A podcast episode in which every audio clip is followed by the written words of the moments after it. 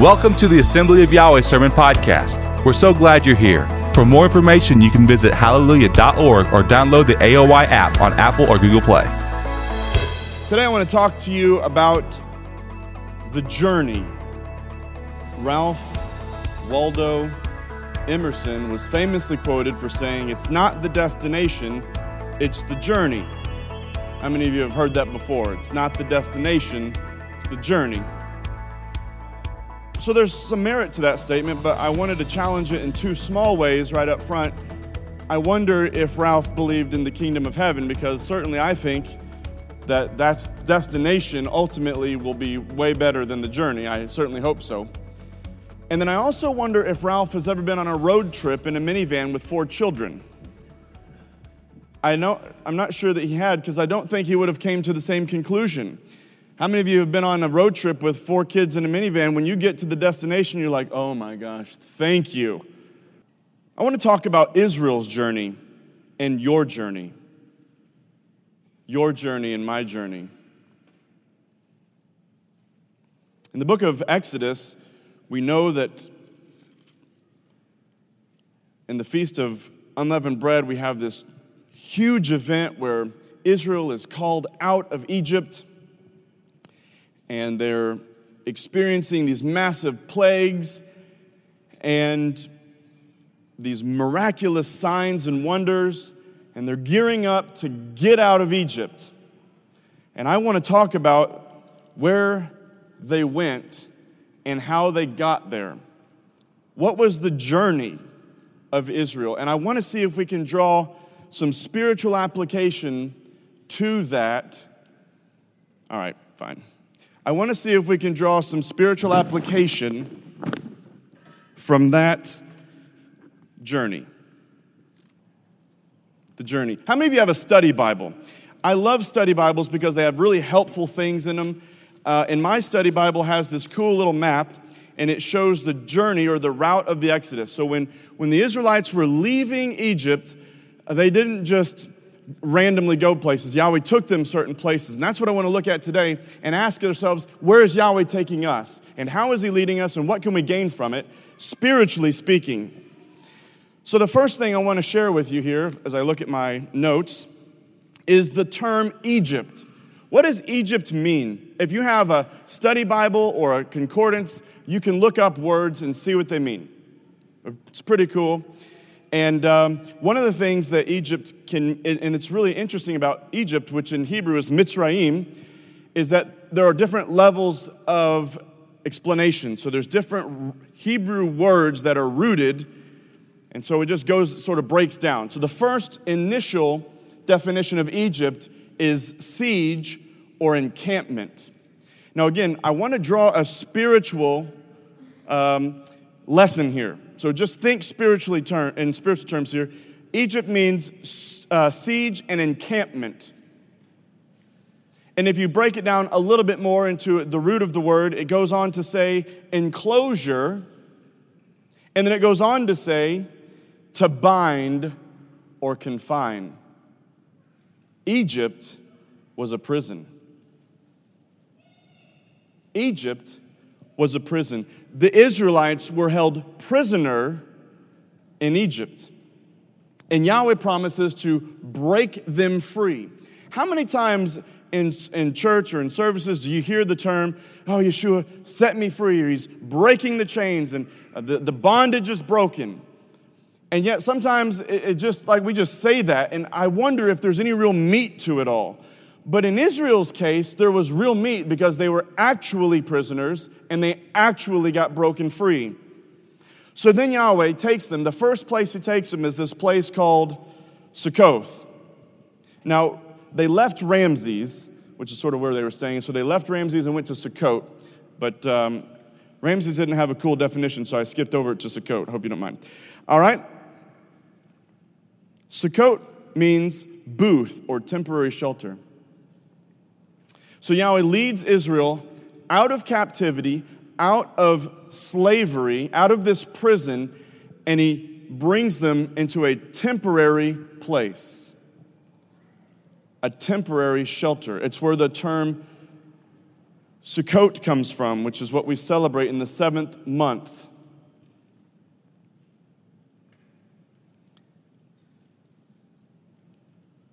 Temporary. When Yahweh's breaking your chains, there's a temporary reprieve. A lot of people, especially in Christendom, I've been watching some documentaries about the American gospel, and I, I'm realizing that a lot of people, especially in, in church, they have this one time experience where they feel free. And then they've got this sort of temporary time of reprieve. But what I think we'll discover today is that freedom is a journey. There are moments, sure, but a lot of people tend to relapse and get stuck back in the prison. They tend to slip back. The Christian church calls that backsliding. So, the next place Yahweh takes Israel after they leave Egypt is a place called Etham. Etham means plowshare. This is where Yahweh delivers the Israelites from the Egyptians a second time.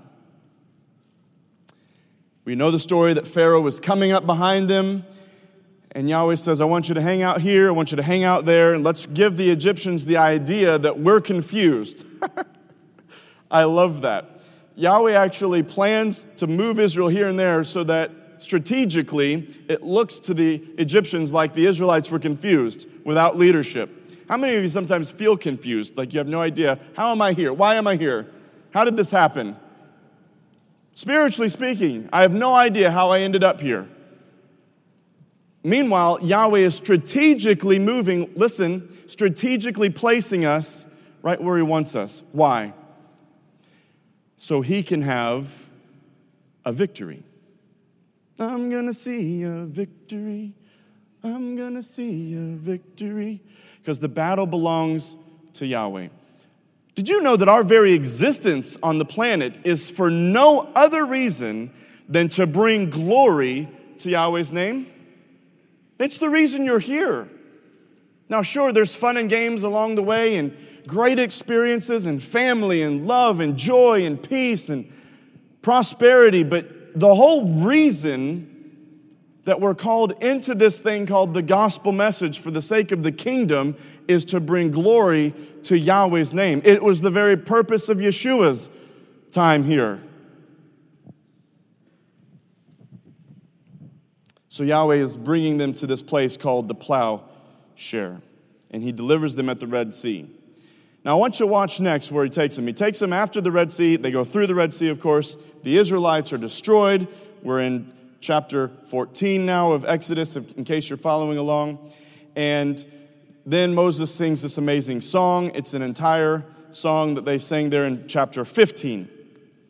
And then in verse 2, rather 22 of chapter 15, Moses takes the Israelites through the sea, a huge victory, into a place called Shur. And this word means wall. They hit a wall, this place called Shur. How many of you ever felt like you've hit a wall before? You were going, things were going great. The Red Sea is parting, the sky is open, the angels are singing, the birds are chirping, the grass is green, weather is great, and then bam, you hit a wall. Our journey is just like the Israelites' journey. It's full of ups and downs, rises and falls, mountains and valleys. That's why we sing songs like, in the valley, in the mountain, you know, we're going to praise you. No matter where we're at, we're going to praise you. Why? Why do we sing all that? And sure, they hit a wall, a wall because why? There wasn't any water there. There wasn't any water.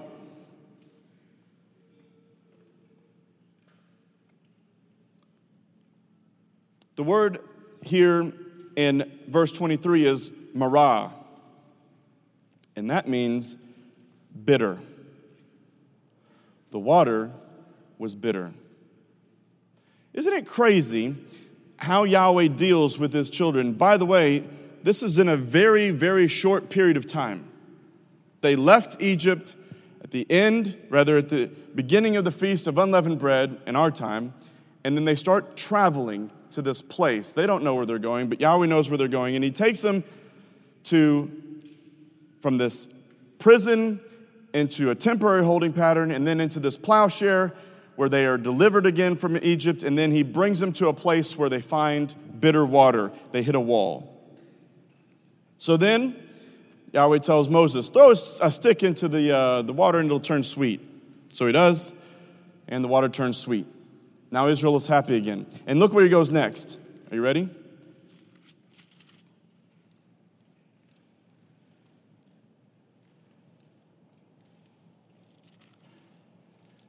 Verse 27 Then they came to Elim,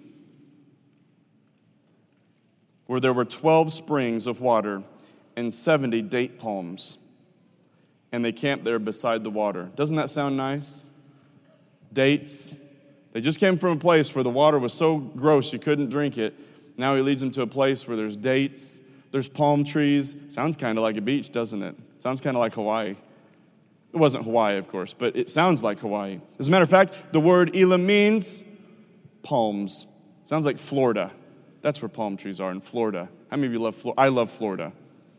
So imagine Israelites now are hanging out in Florida. They go from the desert to the sea to bitter water. Now they're hanging out in this place called Palms.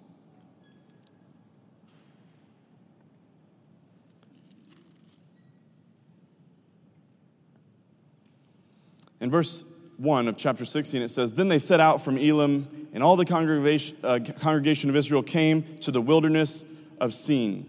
I know it looks like sin in your Bible, but it's pronounced Sin. And the word Sin means thorny.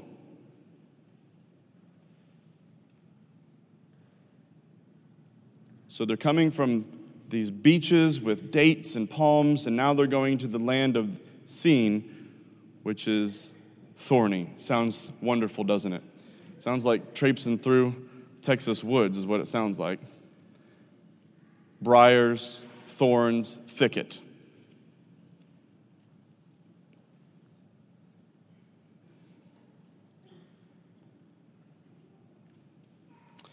Now, here, of course, Israel's upset. They grumbled to Moses, and so on and so on. But we're going to continue with the journey. Because in verse 1 of chapter 17, it says, Then all the congregation of the sons of Israel journeyed by stages from the wilderness of Sin, according to the command of Yahweh, and camped at Rephidim. The word Rephidim means rest. Are you getting the picture here? Yahweh gets him out of prison. He puts him in temporary holding. Then he puts him on this place with a plowshare. Then he brings them to a wall where there's no water. Then from there, he brings them to a beach where there's dates and water and everything's wonderful. And then he takes them from there and he puts them in the thorns. And then he takes them from there and he gives them rest. Do you see what Yahweh's doing? Do you see the ebb and flow? What is he doing? He's programming, he's teaching, he's training. He's showing us something. But there was a problem in the place of rest. Just because they were in this place called Rephidim, which means rest, doesn't mean it wasn't without challenges. Because why? There was no water. So they hit a wall with bitter water. Now they're in a place called rest, and there is no water.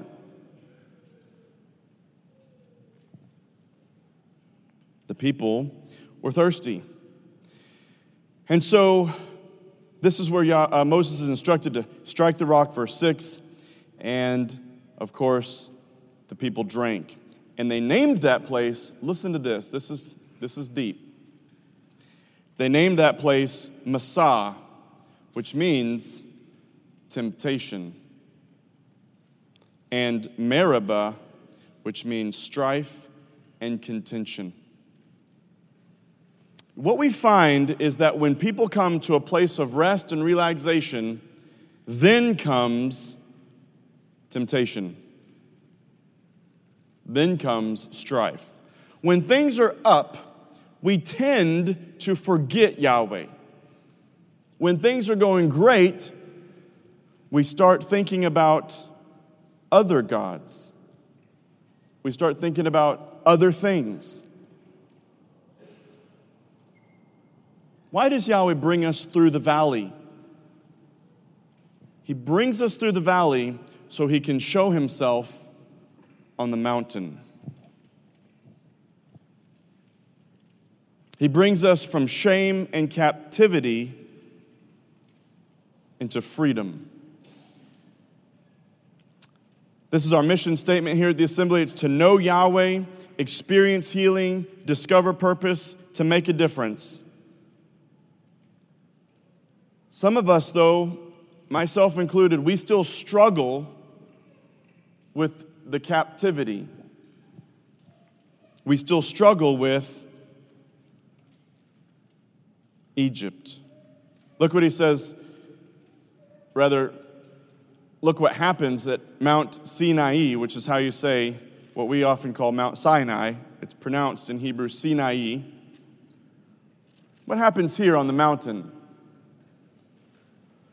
Well, the Jews believe this was the day of Pentecost. Of course, this would have been the first day that Shavuot or Pentecost was ever celebrated, but here is where Yahweh reveals himself to the children of Israel on the mountain of fire. So he brings them on this journey. He gives them ups, he gives them downs. He gives them ups, he gives them downs. He gives them wall, he gives them rest. And then he comes to the place where he delivers to them a contract. And Sinai, this mountain or this area where the mountain is, is called Thorn. Sound familiar? So they were in this place of rest, and now they're in this place again called Thorns.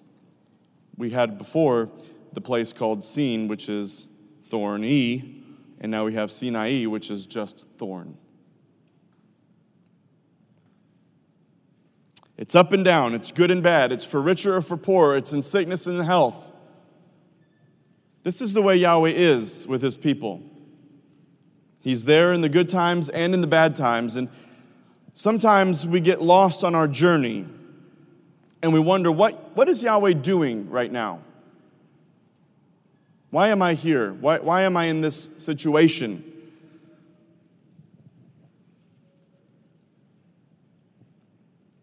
What Yahweh wants out of us in this moment is to trust Him.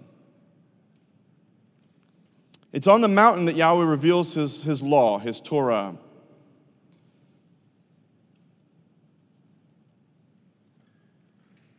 He shares with us who He is. And there's amazing experiences during this time, and there's terrible experiences during this time. Moses ends up going up there twice to get the commandments because the first time he came down and they were having a good party celebrating uh, some probably pagan rituals, drinking and dancing and playing, and Moses breaks the Ten Commandments. Gets really upset, people die, he goes back up, things get better. Sort of like our life. But so oftentimes people get to, into this place on their journey where Yahweh is giving them this difficult situation, and what they do is they doubt Him. They doubt Him. It's in these moments that we, we sort of think, I don't deserve this, or I shouldn't be here, or why is this happening to me? Struggle, difficulty.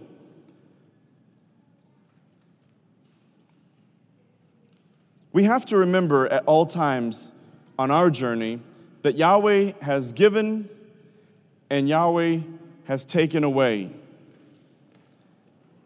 Yahweh kills, Yahweh makes alive. He brings down to Sheol, he brings up. 1 Samuel chapter 2 verse 6. Job said, "Shall we indeed accept good from Elohim and not accept adversity?" This was right after his wife said, "Curse Yahweh and die." And Job's response is, Why is it that we're so eager to accept the blessing, but when adversity comes, we want to turn our backs on Him? Why is that? Is it reasonable to accept the good and not the adversity?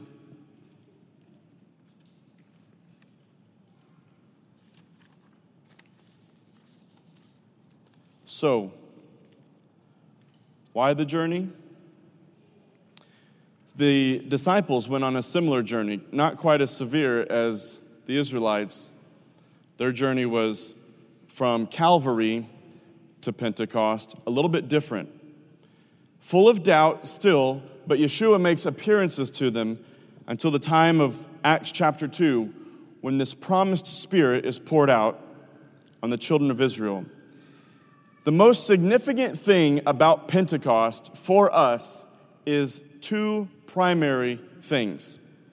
One, we believe this is when Yahweh delivers his Torah. Secondly, we believe this is when Yahweh poured out his Holy Spirit on the apostles in Acts chapter 2. Pentecost is a really big day.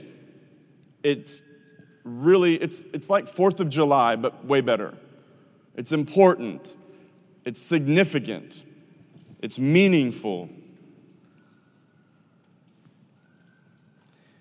In a different sermon, we could talk about how Yahweh gives the law something that we cannot do, and then He provides us with His Holy Spirit, which empowers us to do the thing that He gave us that we couldn't do. I mean, how incredible is that?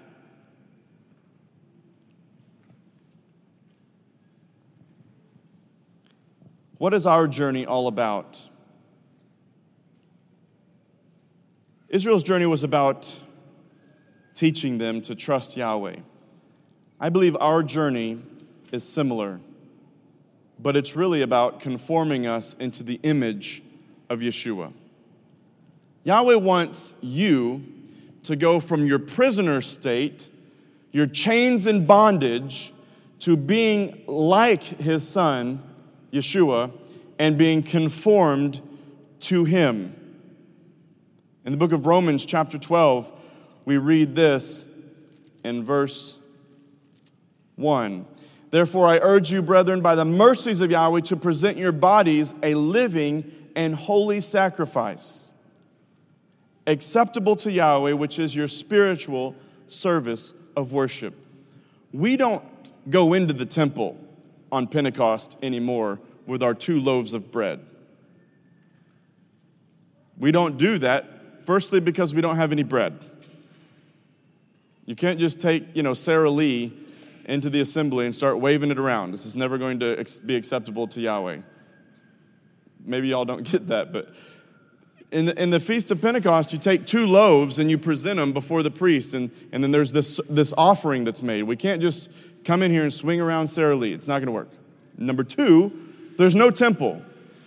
So the Israelite priests are not actively doing this right now. So, what do we do? What is our spiritual sacrifice?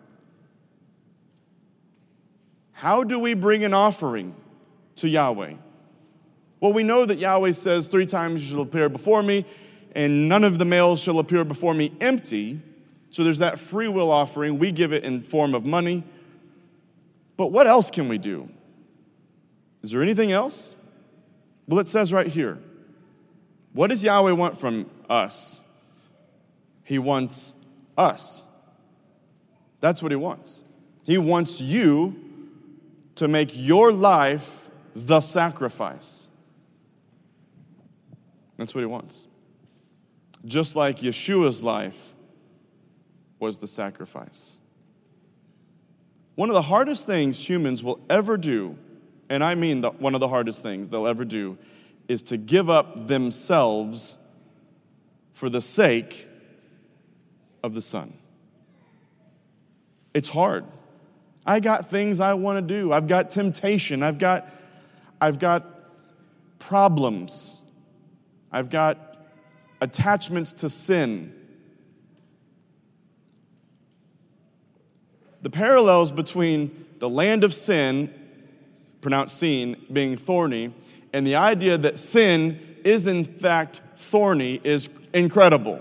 I mean, there's just so, and it's English language. I can't even say that it was predicted, but I ha- would hope that it's predictable. Even Paul says, I was given a what of the flesh? A thorn of the flesh that was constantly bothering me. And I prayed three times that Yeshua would take it away. And what is his answer? My grace is sufficient for you. Even Paul himself is still dealing with the thorns of the land of sin.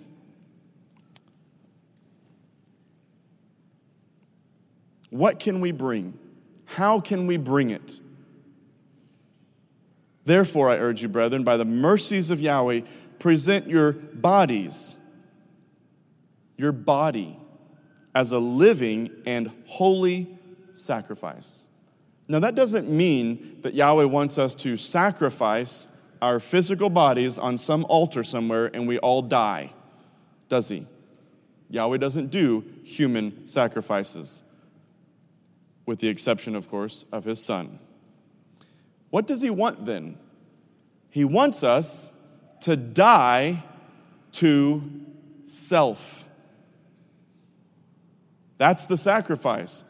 We have to put to death our own sinful, earthly, worldly desires. That's the sacrifice.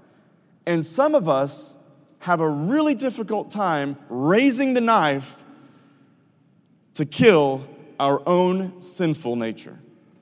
Why? Because it's warm, it's cozy, we like it, it's been with us our whole lives. It brings us pleasure, temporary pleasure. When Abraham was about to sacrifice his son, can you imagine, by the way, that Abraham, in his old age, wanted a, wanted a son, him and his wife both, but she was, of course, barren, and so they actually go around the will of Yahweh in the sense that he ends up getting with his wife's um, maid, and they have a child that way. A child, by the way, that Abraham loved very, very much. So much, in fact, excuse me, that when Yahweh said, uh, We're going to make Isaac the, prod- the prodigy or the, the, the son that's going to carry the promise, Abraham was like, What about Ishmael? What do you got against him? I really like him. Why can't we, why can't we just be satisfied with him? And he says, No. So Yahweh gives Abraham this child of promise. Sarah bears him, rather, in, his, in her old age. Now he's got him, and what does Yahweh want from him? Go kill him. Talk about ups and downs, people. Ups and downs. You've waited almost a hundred years for a kid. And now Yahweh has given him to you, and what does he want from you? Take the knife and kill that which you love most. I need a sacrifice from you. And Abraham is faithful. And as he's raising the knife, an angel calls out to him and says, Abraham, Abraham, hold up a minute. Yahweh's provided a lamb.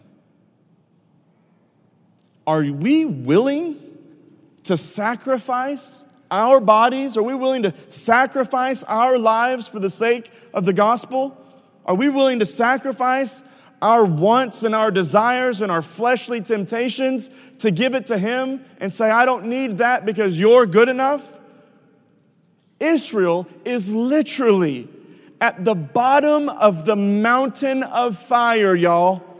It is earthquakes, it is thunder. It is black clouds and smoke and darkness. Terrifying. And after a few days of Moses being gone, they're like, he ain't coming back. We should throw a party. The Red Sea has been parted. The Israelites walk on dry land. The Egyptians are enclosed in water. Pharaoh himself dies in their presence. They come to the mountain. They see the signs and wonders. That's like us seeing and having an experience with Yahweh where we accept His grace. We say, I want a part of that. We experience the good news of the message of the gospel. We get baptized, and then what do we do? We go have a party. We slip right back where we were. Why? Because what, what most people don't realize is that the gospel message is preached for good news but there is a response to the gospel that must be accepted. How do we come to Pentecost and bring something? What we do is we present our bodies as a sacrifice. I'm going to lay myself down. That's why we sing the song, I lay me down, I'm not my. I mean, why do we sing all this stuff?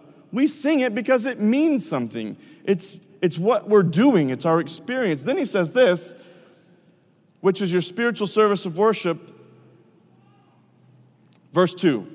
I'm in Romans chapter 12, verse 2, by the way. He says, Do not be conformed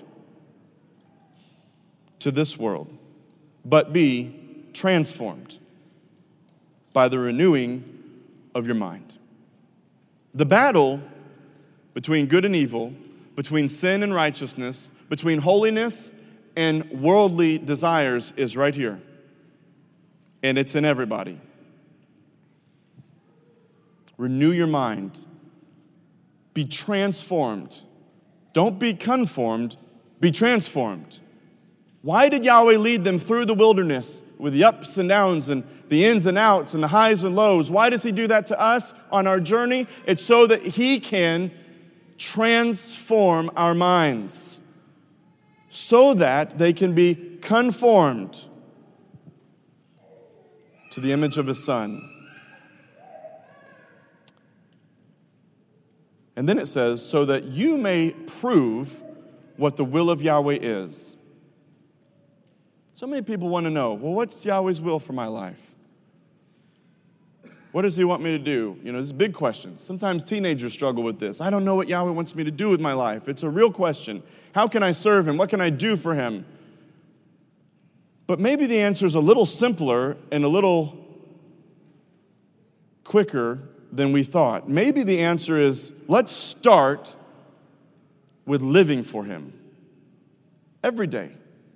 Let's not think grand. You know, most people are not going to have a Moses experience. Most of us are not Moseses.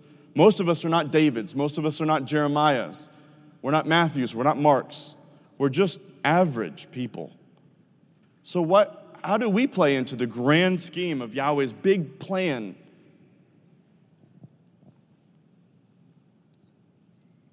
By doing His will,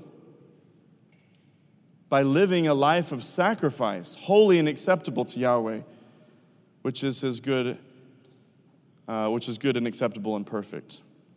What's the point of our journey? The point of your journey is so that Yahweh can take you from where you are and bring you to where he wants you to be. The point of the journey is to transform you. But we often resist that transformation because we like things to be simple. We like things to be easy. We like things to be, well, we like to be resting. The goal is spiritual maturity. It's always been about Yeshua and being like him. 1 Peter chapter 1 verse 13 says, Therefore, prepare your minds for action. Keep sober in spirit, fix your hope completely on the grace to be brought to you at the revelation of Messiah Yeshua. As obedient children, do not be conformed to the former lust which with which you were I'm sorry, which were yours in your ignorance. In prison, we didn't know better. But when Yahweh brings us to the mountain and he introduces himself to us and he says, This is what I expect of you. Now we have no excuses. And then he goes on in verse 15, but like the Holy One who called you, be holy yourselves. also in your behavior, because it is written, You shall be holy, for I am holy. Yahweh wants to bring us from ignorance to holiness, from disobedience to obedience. Obedience is the natural response to the gospel, by the way. It's not unnatural. When the people of, in Acts chapter 2 heard Peter's message and he was like, You guys just killed the only begotten Son of Yahweh, that's tough. You know what they said? What should we do? They were convicted. How can I respond to this message? It's about response, our response to Him, and that is so that He can conform us to holiness. This life is not without pleasure and joy, but it's not without pain either and sorrow. Our goal is spiritual maturity, to come to a place where we don't struggle with the things that we used to struggle with, that we mature, that we grow up in the stature of Yeshua. That's the journey. Sometimes we feel like we're in a rut, just cruising and cruise control. That's not what Yahweh wants for us. He wants us to go up, to get better, to get stronger, to get smarter, to get holier.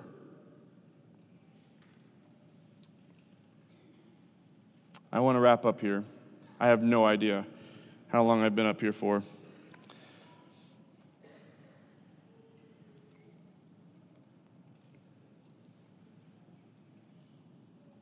Let's go to, to this final thing. How does Yahweh guide us on his journey?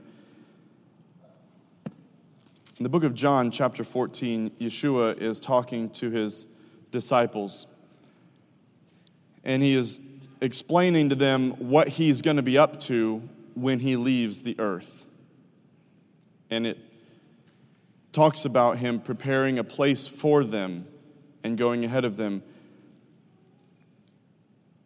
And then he says in verse 15, If you love me, you will keep my commandments. Again, there's a response to him. It's not just, I believe in him and that's it. There's a response.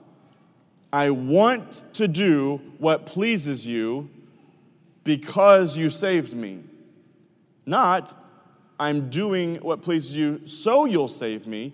It's, I'm doing what you want me to do because you saved me. The first thing Yahweh does is bring Israel out of prison and then gives them the commandments. Does that make sense? He frees them, he saves them, and then he gives them the expectation. How many of you are thankful that Yahweh saved us while we were yet still sinners? Hallelujah. That he didn't ask us to do A, B, C, and D first, and then I'll save you. No, but at the right time, Messiah died for the unholy. Amen. So that in our unholiness, he reaches down and pulls us out of the mire and saves us, and then says, Hey, there's a better way. Will you follow me? Hallelujah. And then he says in verse 16, I will ask the Father, and he will give you another helper, that he may be with you forever. That is, verse 17, the Spirit of truth, whom the world cannot receive because it does not see him or know him, but you know him because he abides with you and will be in you. The Spirit of truth is the Spirit of Yahweh. And it leads and guides us every single day, and it's constantly working on our behalf. The whole idea of getting baptized and having the elders lay their hands on you is so that the Holy Spirit will come upon you in great power to give you clear direction, gifts, and ways to serve Yahweh in the body of Yeshua and to lead you. For example, we have in the book of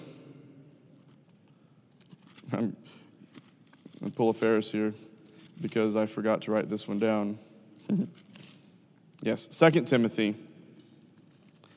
Yes, verse 16 of chapter 3 in 2 Timothy. All scripture is inspired by Yahweh and profitable for teaching and reproof, for correction, for training. Inspired by Yahweh, how? through his Holy Spirit. The Holy Spirit was communicating to the people writing scripture. Isaiah, filled with the Holy Spirit. Moses, filled with the Holy Spirit. Aaron, filled with the Holy Spirit. David, filled with the Holy Spirit. All of them filled with the Spirit. The Spirit of Yahweh is the Spirit of truth. They were writing it down. It formed what we call the Bible, and it's profitable to us because it teaches us, it corrects us, and it trains us for righteousness, so that the man of Yahweh may be adequate, equipped for every good work. The Spirit of Yahweh continues to work in his people today.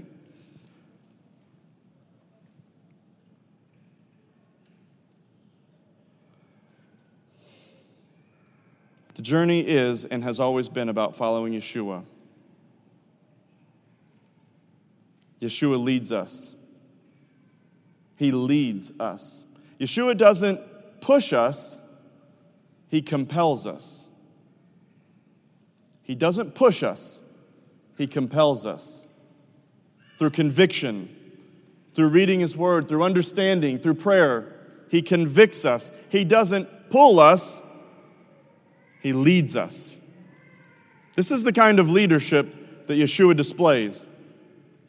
He's not pushing his people around. You'll do it or else. He compels us. He's not yanking a chain, pulling us. He's leading the way. This is the kind of gentleness Yeshua offers to people. But how many of you know sometimes we need a little push? Sometimes we need a little pull. What do I need for the journey? How can I become like his son? He's given, every, he's given us everything we need by His Spirit, which He gave to you at the beginning of your journey. Baptism is not the culmination of your journey, it's not the high point of your journey, it's the beginning. When you accept Yeshua and you say, I want to follow Him, more specifically, I want to follow you, that's the beginning, that's not the end. Because there's a journey. And that's sometimes where we, where we sort of slide a little bit, right at the beginning there.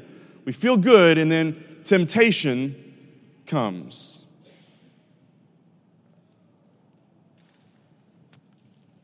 He gives us that spirit, the spirit of Yahweh. So, to agree with Ralph, you don't have to worry about the destination. As long as you're following Yeshua, He'll get you there. He knows the way because He is the way. Our journey is about following Yeshua in our daily life, about sacrificing our bodies, sacrificing our wants, our desires to give Yahweh the glory. He is the journey. I'm not sure where you are on your journey. Maybe it's the first time you've ever heard about Yeshua. Maybe you've been here your whole life. But wherever you are on your journey, the point of it is to surrender. And if you need to surrender to Yeshua and to His will and to the will of Yahweh, then I ask that you not wait.